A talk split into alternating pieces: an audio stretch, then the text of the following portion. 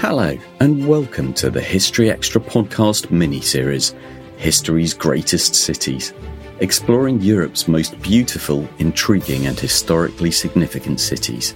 I'm Paul Bloomfield, travel writer and history fan. And in each episode of this series, I'll be virtually roaming the streets and sights of a great metropolis in the company of an expert historian guide. Together, we'll delve into origin myths and uncover stories of shifting populations conflicts and culture, wealth and weakness. And we'll visit key locations that reveal fascinating insights into the people and events that shape the modern city. Today, I'm delighted to be joined by Eleanor Rosamund Barraclough, lecturer in environmental history at Bath Spa University. Eleanor has researched and lectured on Viking Age culture and history for many years. She's also a broadcaster and writer, author of Beyond the Northlands Viking Voyages and the Old Norse Sagas, published by Oxford University Press.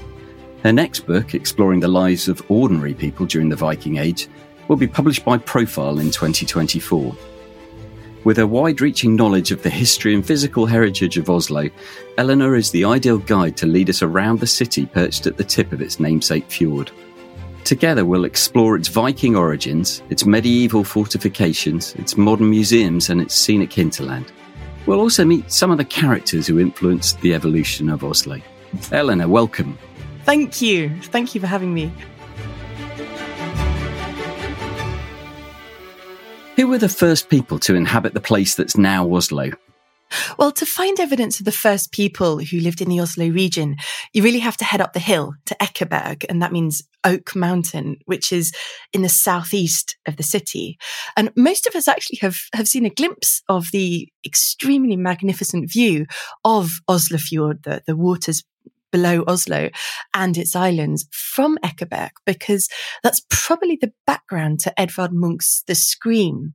And I think his sister was actually in a mental asylum at that point at the foot of Ekeberg. But scrolling back in time again, it's also art that provides us with the most evidence of Oslo's earliest prehistoric inhabitants. And they lived there maybe 4,000, 5,000 years ago.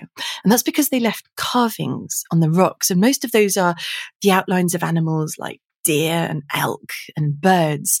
And they've got little straight lines inside their um, their bodies, and they might represent bones. And there's also one much smaller, I seem to remember, a human figure. And this tells us something about their lives. You know, these were the people who hunted and fished to survive. They moved around between campsites. And I think that one of their campsites has even been found nearby. There's radiocarbon dating from the fire pits. And I think that's how they try to date the rock carvings because that dates from about 4300 BC. And we know that that part of Oslo up on the hill continued to be inhabited over the millennia because we've also got some Bronze Age and Iron Age sites here too. We have this period of, of settlement through um, through the Bronze Age. Written history, if you like, starts quite a lot later than that, and and the people we know best from history from that part of the world were, of course, the Vikings. By the ninth century, we know that Vikings or Norsemen were setting out from this region to plunder and pillage, as popular culture would have it. What was happening during that period in what's now Norway and the Oslo area in particular? Yeah, so so it's really over the course of the eighth and 9th century, the Viking Age, as we know it, starts to gather steam. You know, this outward-looking expansion from Scandinavia, and it's very much characterized by raiding, trading, invading, exploration, colonization, and so on. And within Norway, what we've got at this time is a gradual consolidation of power into the hands of a small number of increasingly dominant petty kings, as it were. And it's quite a shadowy picture. And we have to piece that picture together using later textual sources. So we've got Old Norse sagas written down in the 13th century in Iceland. We've also got archaeological evidence from the soil itself.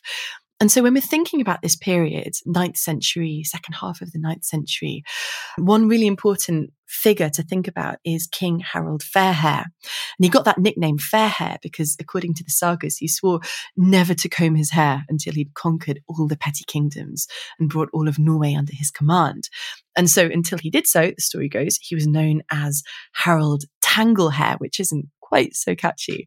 And he's said to have ruled the whole of Norway from about 872 to 930. But when I say the whole of Norway, I don't mean the whole of modern day Norway. It's, it's predominantly southern and coastal regions. So heading north up the coast. And this fragments again after his death. But those are the textual sources. And some of the most extraordinary archaeological sources from the Viking Age also come from 9th century Norway. And I've got to mention at least one of the, the most famous. In fact, um, there's three of them, three for the price of one in the Viking Ship Museum on the island of Bygdøy in Oslo. Although at the time we're recording this, I think it's closed and they're sort of jazzing it up and extending it. And it's going to reopen as the Museum of the Viking Age. But the most extraordinary one of these, and it's rather famous, so people might have heard of it, is the Oseberg ship. And it's an enormous oak clinker built ship. So clinker built those planks that sort of layer over each other heading up the side of the boat. And this burial of the ship happened, we can really date this very precisely because, well, we've got seasonal produce in the burial, but it happened in the late summer or the early autumn of 834 AD. And it was used as the burial place of two really high status women. And one was probably in her 50s, one was probably in her 80s. And for that time, that really was extraordinary. And they were buried with so much. I think it's four sleighs, a cart. There's bedposts carved with, I think, dragon heads in there. There's tapestries, there's silks. There's 15 sacrificed horses. I mean, who needs 15 sacrificed horses for the afterlife? You know, and there's four dogs, there's an ox.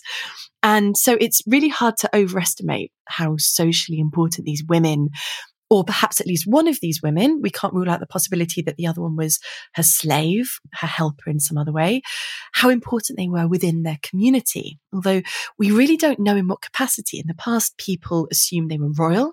In recent years, people have suggested they are magic practitioners. And I should say that although the ship is in Oslo, together with two other ship burials in the museum. It's not from Oslo itself, but Oseberg is very close to Oslo. So if Oslo, if you think of it, it's sort of at the head of the fjord. And if you go south towards the sea, then Oseberg, where this ship was found, was only 50 kilometers away. So there clearly were settlements and groups of people in the Oslofjord at that time. When did the, the place that we now call Oslo, when did that appear? Well, again, here we really have to look to the sagas in the first instance because officially Oslo gets founded slap bang in the middle of the 11th century. And it's founded by King Harald Hardrada or Harald Rowdy, like hard ruler, that same figure who will end up sort of dead on the battlefield at Stamford Bridge near York in 1066, killed by Harold Godwinson's army. This we know from Harald Saga Sigurðssonar, so the saga of Harald, the son of Sigurður. And that's from the collection of the King's sagas, the Icelandic King sagas, known as Heimskringla, which means the circle of the world.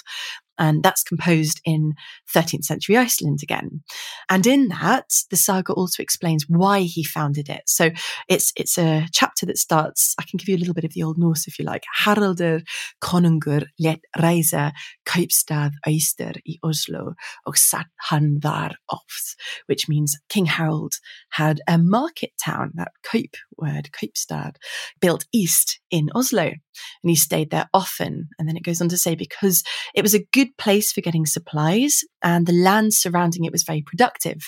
And then the saga goes on to say staying there was also very useful for guarding the lands of the Danes and for forays into Denmark. But just because Harald Hardrada officially founded Oslo, and that does seem likely, and the archaeological evidence as far as we have it backs that up, as you say, it doesn't mean that there weren't people here already. And for that, again, we need to turn to the archaeology. And one interesting site is in the vicinity of the medieval church of St. Clement's, which is also in the east of Oslo, in sort of the old town, as it were. Um, and there, archaeologists found a very, very small handful of apparently Christian burials. There were a few more there, but radiocarbon dating was sort of, they initially found them in the 70s where it wasn't very sophisticated. And they redid it, I think, sort of 2007, something like that. And some of the dates got slightly less exciting with with more up to date radiocarbon dating. So I think it I think it's literally three of these bodies that seem to have a date that's after 1000 AD but before 1050 or so when Harold is meant to have officially founded the town. And actually, you can visit those areas still. So, I mean, if you're into early medieval churches in Oslo, the place to go is Middelalderparken, the, the medieval park. It's in Gamlebyen, which means the old town. And here you can find the stone ruins of St. Mary's Church and St. Clement's Church. And then there's a fortified royal residence. And there is a sort of circular defensive structure there, the stone walls that do, I think, date back to Harald Hardrada's foundation. But the stone ruins of the churches are later. I think they're 12th century or so.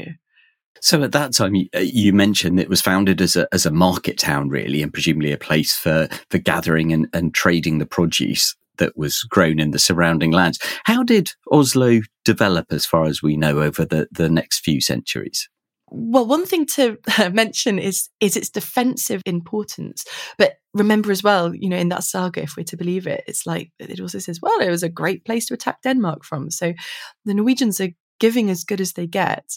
There's certainly prominence in church structures, it seems, in the development of Oslo in that moving into the later medieval period. Again, it, on the sort of on the other side of the road and slightly up the road from the medieval park, there's also Minneparken, which is the memorial park that has some medieval ruins too. So you can see just the, the sheer scale of medieval ruins. So you've got St. Hallvard's Cathedral, which is early 12th century. You've got St. Olav's Monastery, which is late 12th century.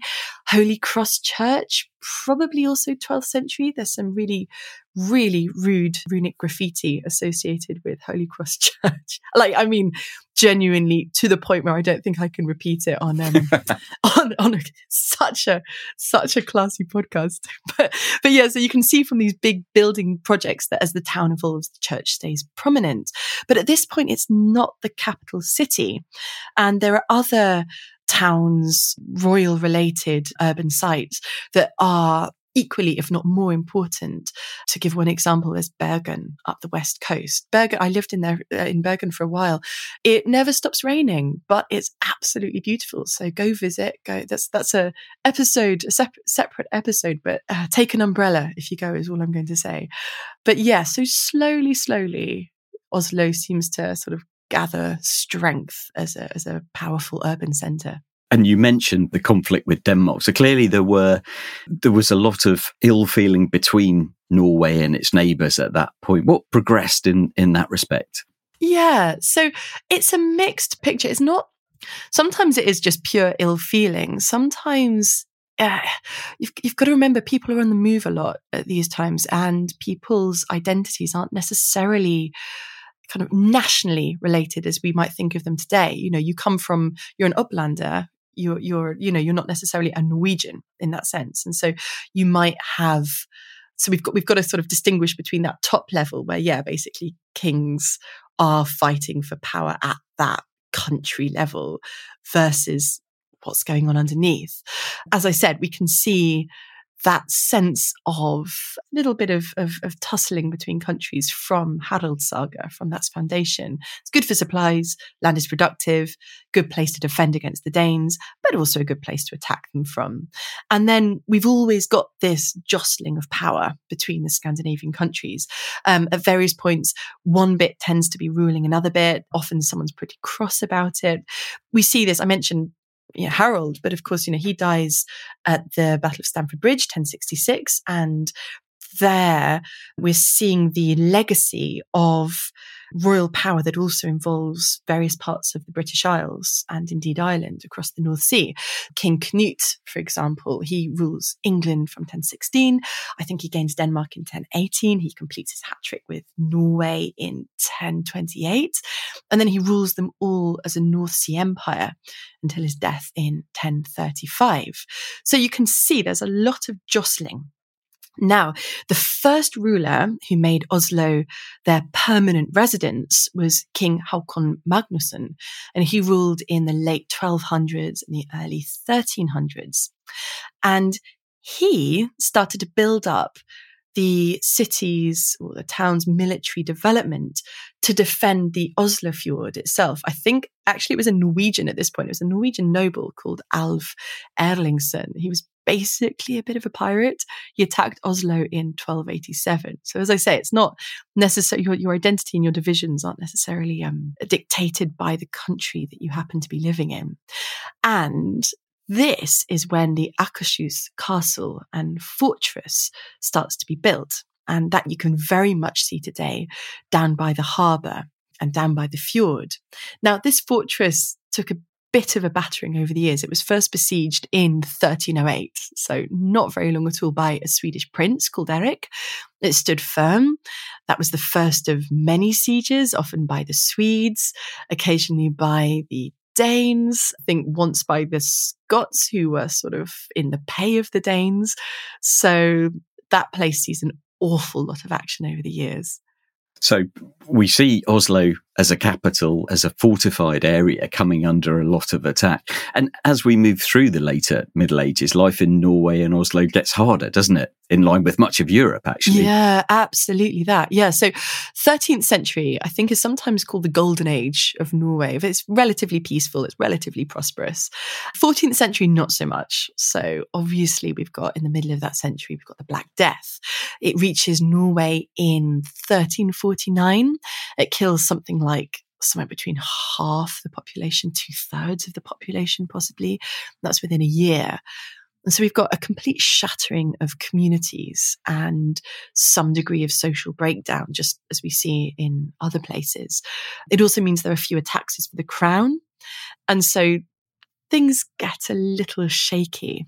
The other thing that happens, particularly in the 14th century, is the Hanseatic League takes control of quite a lot of Norwegian trade, or at least international Norwegian trade. So the Hanseatic League is a very powerful confederation of merchant guilds. It starts in North Germany and in Norway, its main centers were in Oslo and in Bergen. You can't really see many remains of that in Oslo, but you can certainly see some beautiful wooden houses that still exist in Bergen today on uh, down on Bryggen, the quayside.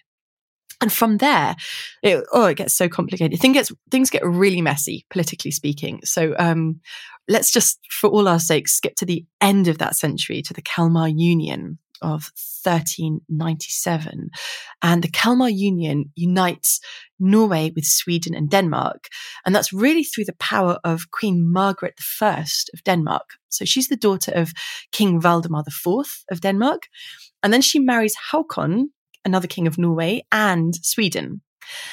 And when their heir Olaf dies, she adopts her great nephew, Eric of Pomerania. And from what I understand, one of the main impetuses of, of this union is to fight back against the power of the Hanseatic League, and in particular to stop their expansion into the Baltic. Since we're talking about Norway here, the outcome was that Oslo lost essentially its capital status because the Kalmar Union was very much oriented towards Denmark. And so Copenhagen is functioning at this time as its political and diplomatic capital. And that loss of status clearly didn't do much for the country of Norway or for Oslo itself, did it? No, no, really not. So it's, it's not good times. So when the Kalmar Union finally collapses in 1536, I think, Norway is declared to be a Danish province. Now that doesn't quite happen. It does actually end up keep being a kingdom, but it's very much in a union with Denmark and Denmark is very much the bigger player. And so some of the wars of the 16th and 17th century, although they're really between Sweden and Denmark, some of them are played out on Norwegian soil. Uh, we can pause for a minute. We've got up to the 17th century. We can pause for a minute in the year 1624, because this is a really big one for Oslo, because that August, the city burns. And this is the era of witch hunts. So one really, truly awful outcome of this fire is that five women are accused of causing the fire through their witchcraft. And actually three of them are executed at the fortress of Akershus, which is built back in the early 1300s. Now, fires were nothing new. I mean, they never are in this period. So Oslo had been on fire, I think it's more than a dozen times already, give or take. But this time, King Christian IV of Denmark and Norway had it rebuilt. So, if you remember when I was talking about the um, medieval foundation stones of these churches and the royal residence that you can see in Gamlebyen, the old town, that's where Oslo really is. That's what they at that time think of as being Oslo. But King Christian sort of shifts the center of the urban settlement closer to Akershus, in fact. And so down by the harbor, he renames it Christiania. He's a very modest sort of person. And if you're visiting Oslo, you can see a very beautiful, brightly painted yellow building in that part of the city called the Quadrant because it's laid out like a square and that dates from that time. And in fact, as a historian, I've got really fond memories of that part of town, even though historically speaking, it's it's not so much my bag because right next door, if you end up visiting, go, there's a really lovely place for drinks next door. And that's where I used to go with a, a Norwegian history professor friend of mine, Sverre Bagge. I should also say, if you want to know more about Norwegian history, dig out one of Sverre's books because he is sort of one of the absolute founders of Norwegian history. For quite a long period, it seems Norway and Oslo were having quite a torrid time. They they seem to be subjugated by neighbouring countries. They're burnt down. They're experiencing plague. When when does Oslo start to get its mojo back, and how? Well, I suppose in a way, it's it's how many countries start to get their mojo back. Um, it's in the nationalist grumblings and uprisings of the 19th century happening all over Europe. Uh, one important year is pretty near the start of that 1814, where Denmark is defeated by Britain during the Napoleonic Wars. And this is a, a, a truly enormous blow for Denmark. And they're then forced to give Norway to Sweden in the Treaty of Kiel. The Norwegians are having none of it, obviously, and they declare Norwegian independence on the 17th of May, 1814. They name Oslo as the capital. Unfortunately, this is swiftly crushed by Sweden, but I have to say, 17 May, the 17th of May, is still the big Constitution Day in Norway. There are parades all over the country. People dress up in their finest traditional clothes, generally have a very lovely time. Oslo has the biggest parade and it's, it's a parade of children. So I think it's from oh, over 100 schools. They march up through the city to the royal palace. I, I, should say personally, I've never been to the one in Oslo. I've always managed to miss it, but I have spent 7 Mai in Tromsø, about 200 miles north of the Arctic Circle, and it's it's wonderful. One thing you'll hear a lot is the national anthem, which is Ja, vi elsker dette landet, which means yes, we love this land. Fun fact, actually only became the official national anthem of Norway in 2019 but it's it's an important one because Ja, vi elsker dette landet. Yes, we love this land well, it's, it's about as as romantic as as as we can imagine. And of course, it's actually composed in the middle of the 19th century, slap bang in this wave of nationalist feeling.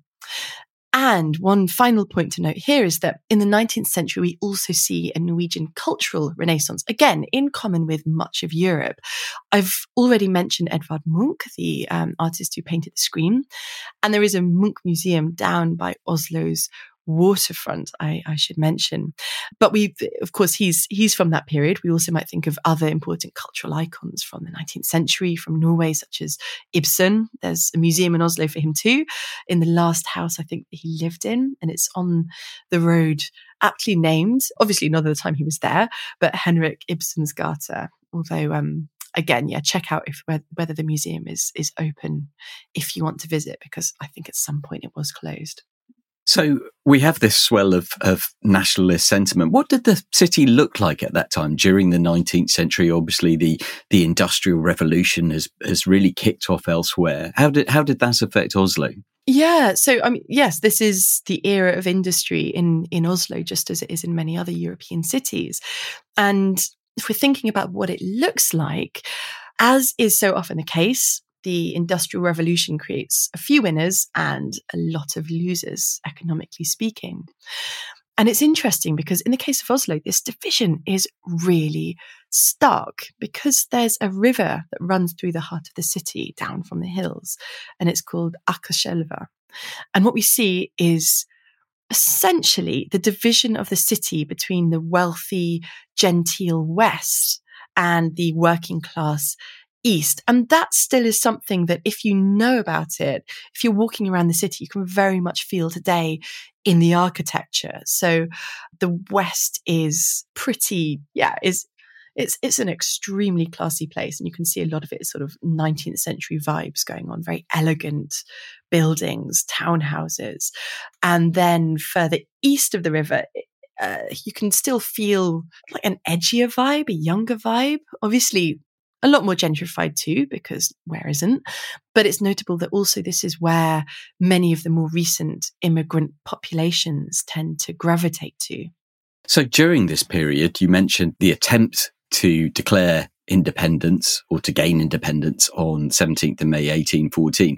Norway still being ruled by Sweden, and presumably at this point, Oslo was still Christiania as it had been since the 17th century. When did Oslo finally become capital and become Oslo? Well, so it, it officially gained independence, to, well, together with the rest of Norway, from Sweden in 1905. But it's not until the 1st of January 1925 that the city's name switched officially from Christiania to Oslo. So, as I said, sort of Oslo up to that point had been the name of an eastern suburb of the city. It had been the city centre until the Great Fire. Christian IV orders the building of a new city, calls himself after it. It all shifts. Now, that didn't meet with universal approval. Nothing ever does. The newspapers got thousands and thousands of signatures against it. And there's at that point a kind of melding of the various parts, the various districts of the city into one entity, which is what we think of today as Oslo. And this really brings us up to the era of some really other exciting historical developments for Norway not least the era of polar exploration. And you can, if you visit, you can learn more about that from the Fram Museum, which is also on the island of Bygdøy, together with the Viking Ship Museum as was and the snazzier newer version as will be. And Fram sort of means forward. It's the name of the ship that Fridtjof Nansen used to try and get to the North Pole from 1893 to 1896. And he did this by intentionally freezing the vessel in pack ice and letting the, the, the, the sea currents carry them on the ship north he and the crew, they got further than anyone had ever got up to that point. What's wonderful is the museum is built around the ship. So the ship is actually inside. There's photos online um, where you see this this pointy triangular building like a pyramid being constructed around this Arctic vessel. And this museum is dedicated to the history of polar exploration. And just because I have the biggest historical crush on Nansen possible. I mean, just look at pictures of him. This is this isn't a man, this is a god. But he also represents an era of Norwegian history where they're very much starting to turn their faces outwards towards the world. So, as well as being an explorer, Nansen was also incredibly politically active. He argued very strongly for the end of Norway's union with Sweden in 1905, incidentally. And then he becomes the Norwegian representative for London. He helps to draw up the treaty that cements Norway's independence. And then later on, after the First World War, so I think it's 1921, he gets appointed as the League of Nations High Commissioner for Refugees. And so he works with displaced victims of the Russian Revolution, also of the Greco Turkish War and the Armenian Genocide. And then he gets awarded the Nobel Peace Prize. So um, you just you've just got to think this is something that really may not have even really been conceivable in Norway's past. This idea that you can stand on the international stage and make such noise and do so much good in your own terms, like as a separate independent country. I should also say Nansen, my favorite fact about Nansen, uh, he has a PhD in the central nervous system of the hagfish. Um, the hagfish is, they're also called slime eels. That gives you a sense of what they look like. They are horrifically unprepossessing. But there you go. He's uh, this is this is truly a Renaissance man. He was a complete hero in every sense, and had the best facial hair of anybody so I've ever much. seen in history. He was Oh. he was magnificent. So that that was a high point really for for Oslo for Norway culturally and in terms of his work. The rest of the 20th century was a mixed bag, really, wasn't it? It was, yeah. Well, World War II, definitely a hard time for Oslo and also for the rest of Norway. So Oslo gets invaded and occupied by the Nazis in 1940. And King Haakon, he manages to escape to London, where he continued to broadcast to the Norwegians throughout the war via the BBC World Service. And the links between Norway and Britain were really strong. It was a it was a natural place for King Haakon to be, not least because his wife Maud was actually the daughter of King Edward VII, and I think they'd got married in Buckingham Palace. Back in Norway, it, I mean, it, it's an extraordinary story in so many ways. There is an enormous resistance movement, and this took the form of armed resistance. So blowing up German warships. And then I talked about the connections with Britain, smuggling people back and forth across the North Sea via what they called the Shetland bus, you know, the, the boats that were taking them through these mine infested, submarine infested waters um, to Shetland. It's, that in itself is just the most extraordinary story. This resistance also took the form of civil disobedience. So, for example, there were students at the University of Oslo who wore paper clips as a symbol of solidarity, that idea of being bound together.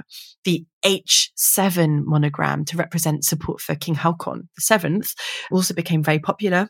And red garments too, such as bobble hats. Imagine Nazis outlawed bubble hats, but, but that's what they did.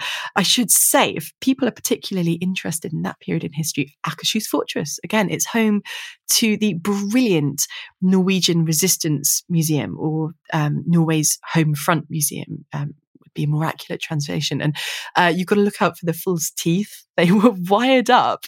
I think it was by a Norwegian prisoner of war in Poland, but he, he wired them up so they could pick up radio broadcasts. I just, I love that fact. That's wonderful. So Oslo and Norway emerged from the Second World War, should we say, battered but not defeated. How did the rest of the 20th century play out? Bring us up to date good, uh, really good. I mean, look at them now. You know, this is this is sort of a socialist utopia. Um, but obviously there are problems, but it's tricky. You speak to I speak to my Norwegian friends, and the narrative that we get sort of outside Norway is very much Norway was pretty poor still, you know, up to the 70s or whatever, discovered oil, hooray. I honestly, I don't know enough about that period of history to, to really go through all the complexities of that. I don't know. Some, some of my Norwegian friends really don't like that narrative. Others very much own it. Of course, that does provide an awful lot of, of money to Norway. And it's really, it's really a very exciting cultural hub, but also what you start to see now is Norwegians saying, well, do you know, we have made an awful lot of money from oil. We now need to think about how we can be part of the solution to the climate crisis. And so, in a way, I'm quite interested more than the last few decades. I'm really interested to see what plays out over the coming years because I have a sense that Norway could have a very, very exciting part to play and do a lot of good. Well, Eleanor, you've uh, you've whisked us through a thousand years of history there, very rapidly and colourfully, and, and introduced us to some of the places and the people who've been important in the development of the city. Now, I'd like to ask you to pick five sites in Oslo that each reveal something about the city's past that that listeners should visit.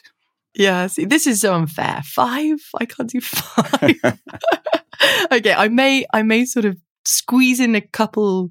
Uh, you know, I can make a couple little monstrous amalgamations here because that's the nice thing. You sort of go to one area and then you just keep finding history. You keep finding things to look at. So, okay, I'll try and take it chronologically. Uh, I mentioned Ekeberg at the start with its rock carvings, and that really, really is such a good place to start. I was um, living for a little bit in Oslo when Eyjafjallajökull, that big Icelandic volcano, went up in 2010, and so my experience of that volcano was hiking up and down Ekeberg and just to be honest, having rather a lovely time and then getting into the city centre and watching ash fall onto the streets. It was all rather surreal. But Ekeberg, there's just so much to explore. You can walk, you can get there by tram.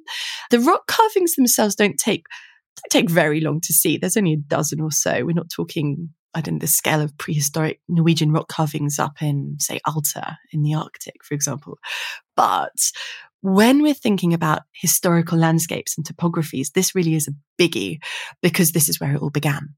Ekeberg, I should say, one of my monstrous amalgamations, is also uh, very recently now home to the most extraordinary Ekeberg Sculpture Park. And these sculptures are female themed. They showcase work predominantly by or featuring women.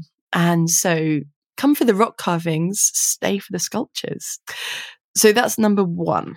Okay, so let's come forward in time. Well, obviously, I'm going to recommend everything possible Viking related, but actually, well, okay, so obviously, these places are going through a bit of a transition, but I can't not mention them because, in whatever form they are in, if you can go see them, go see them. So, obviously, if you're listening to this, you do want to go, do check out the current state of play before you try and visit any of these places. Oslo, funny enough, in my experience, isn't that brilliant for Viking Age history in situ. It's not like, I don't know, visiting Reykjavik, going straight to the archaeological remains of one of the first homesteads ever built by the settlers. So I'd recommend a visit to the Viking ships if you can at all.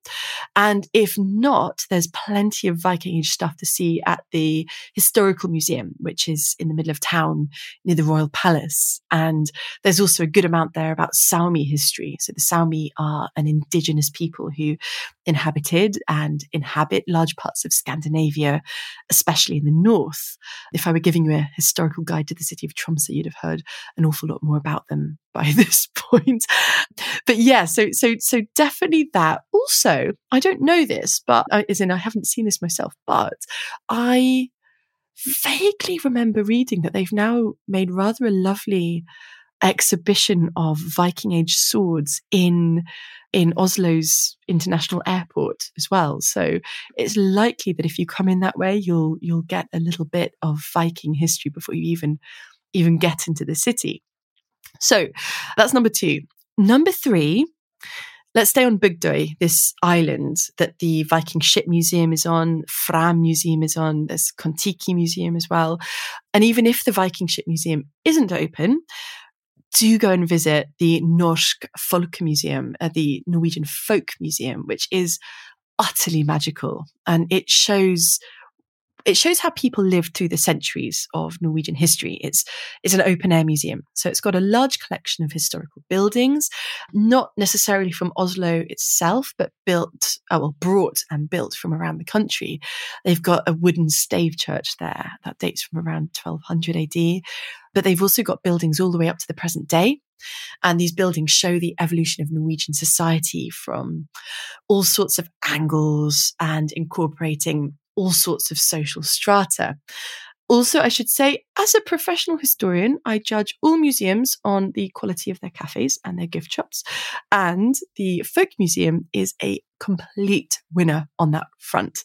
Just for a cup of coffee, they're just really lovely places to be in. The Norwegians really know how to do cafes very well. So what's that? One, one, two, three. Okay. So coming up to the 19th century, Right, this might sound like a bit of an art tool, but bear with me because I'd recommend a sculpture by Ellen Jacobsen called Fabrik Jentene, so the factory girls, commemorating well, essentially the workers of the Industrial Revolution, but in this case, the women who worked in the textiles factories. This sculpture is on one of the bridges crossing Akerselva, the river that runs through Oslo. You remember I said you know, one side posh, one side not posh sort of essentially during the industrial revolution. And that's partly as well because there were lots of water powered factories during this period. So the river was really a hive of industrial activity. So i think i'd recommend two things here. If you have the stamina and the time make your way up or down the length of the river because there's this beautiful path that runs alongside it.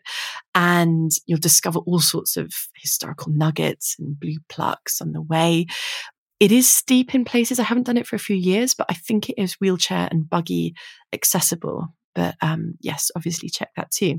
And then related to that, is the Labour Museum. It's pretty new and it's set among the former industrial buildings that run or ran rather alongside the river. And it has things like an apartment to show how families would have lived, information about how workers fought for better rights, prominent members of those campaigns, and so on. So then the fifth, which would be the Holmenkollen Ski Museum, and it's at the foot of the enormous ski jump, which you can see lit up on the horizon of Oslo at night, up into the mountains, into the hills and mountains to the north. This museum covers 4,000 years of skiing history, everything from prehistoric rock carvings. I think there are Viking Age skis. There's equipment used by Nansen and Amundsen. I think it's such a clever idea because it uses a single artifact, you know, the ski, to cover a vast period of history. I think pretty much every period of history I've talked about today. It's completely fascinating. It also has a wonderful viewing platform up at the top, and you can stand there and look out over Oslo. Although I have to say, when I was there, it was rather terrifyingly, I totally forgot about this till I started thinking about Holmenkollen the last few days. It was hit by unexpected lightning when we were actually standing out on the platform. I should say, I, I mean, I'm not I'm not, I'm not a complete fool. It, there wasn't a thunderstorm going on. I wouldn't have been out on the platform. There wasn't any lightning. Um, it was very, very mild drizzle. And then suddenly, big explosion on the other, thank God, on the other side of the um, platform. And, and there was the lightning. So I got off very, very quickly and back into the, the museum, which is why, for the good of all our health, we should just stick to history. Indeed. And that's quite a comprehensive historical itinerary you've uh, pieced together there for, for listeners, which is great. Finally, could you share one piece of advice for anyone planning a visit to Oslo? Yeah, okay. So this is not necessarily going to come as a surprise to anyone who's been there or planning to make a trip and has started looking into it. Oslo is not cheap. So purely in practical terms, I'd consider buying the Oslo Pass because it gives you free access to many of the museums, free public transport. But I'd say, caveat to that, do check out what you're planning to see first because a lot of that is free itself, including many of the places I've mentioned here. Not historical note, but in the spirit of not cheap, choose lunch cafes over evening restaurants if you're hoping to eat out. If you want to drink alcohol, be prepared to nurse a beer for a very long time. But one thing I would say, if you do want to eat out, or you just like sort of tramping around in nature, I can, I can't not recommend this place. It's Frognerseteren. So, um, it's up in the hills. It's spelled sort of like F R O G N E R. Uh, that's the place, Frogner, and then Seteren, S E T E R E N. It's up in the hills to the north of Oslo, not far from the ski museum. It looks out over the city and the fjord. Now, it's good for cake. It is good for coffee, but also it has historical significance in its own right. It's an old wooden building. It was built in the 1860s.